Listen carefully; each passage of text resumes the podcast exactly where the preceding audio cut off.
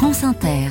Il est 6h54 sur Inter, le temps des séries. Bonjour Xavier Le Herper. Bonjour à vous deux. Premier conseil de ce matin, l'orchestre disponible sur la plateforme de France Télévisions, France.tv. Et c'est une offre entièrement gratuite, cela mérite quand même d'être rappelé, et qui regorge de pépites inédites, dont cette série en 10 épisodes, qui nous plonge dans les coulisses de l'orchestre symphonique de Copenhague.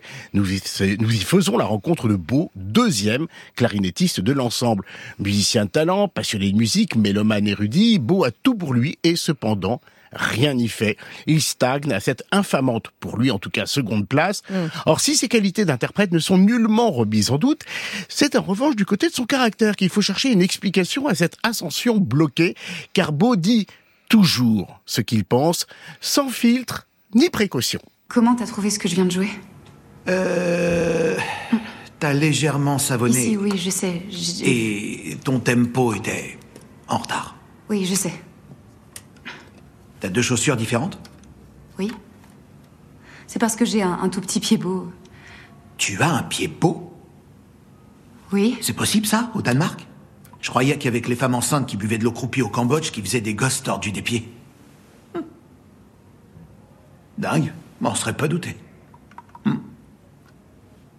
Tu trouves ça moche? Bon, apparemment, c'est une série qui, qui contredit l'adage selon lequel la, musique adoucit les mœurs. Eh, c'est complètement ça. Les mésaventures de Beau au pays de la musique classique, euh, un pays de la musique particulièrement cacophonique. Beau, c'est l'anti-héros que l'on adore détester. Rancunier, dédaigneux, imbu de lui-même, il vit encore avec maman.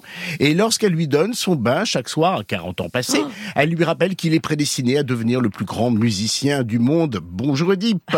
Mais dans ce monde de rivalité, de ragots colportés dans le dos des autres, de médisance prononcée entre deux répétitions, Beau n'est presque pas le pire, dans cet orchestre, à l'harmonie de pure façade, tous les coups sont bons pour savonner les planches de celles et ceux qui se dressent en travers de votre quête de la célébrité ou du pouvoir, une série méchamment drôle, sorte de Dallas au royaume de Mozart, Rien que ça, des gens ont envie d'y aller. Avec en prime des dialogues, on l'a entendu, délicieusement fielleux. Toute autre recommandation, c'est le grand écart ce matin, Bargain sur Paramount+.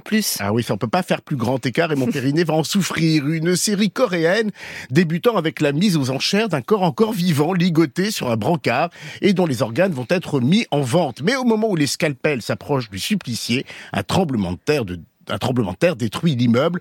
Proies et prédateurs se retrouvent donc à égalité pour tenter de s'extirper de cet enfer. Au contraire de ce résumé, cette série sardonique et saignante est à prendre évidemment au deuxième degré. C'est mordant et politique dans sa manière de recourir au cinéma de genre pour évoquer une société gangrénée par la corruption, la loi du plus fort et un mercantilisme délétère qui va jusqu'à marchander l'être humain. À noter également l'exploit de la mise en scène, puisque les six épisodes signés Jeon Sung-yo ont été réalisés en une fois pour composer un plan séquence unique de plus de 3 heures. Frisson et tension garantis. Merci pour les conseils. C'était le temps des séries, Xavier Le Herper.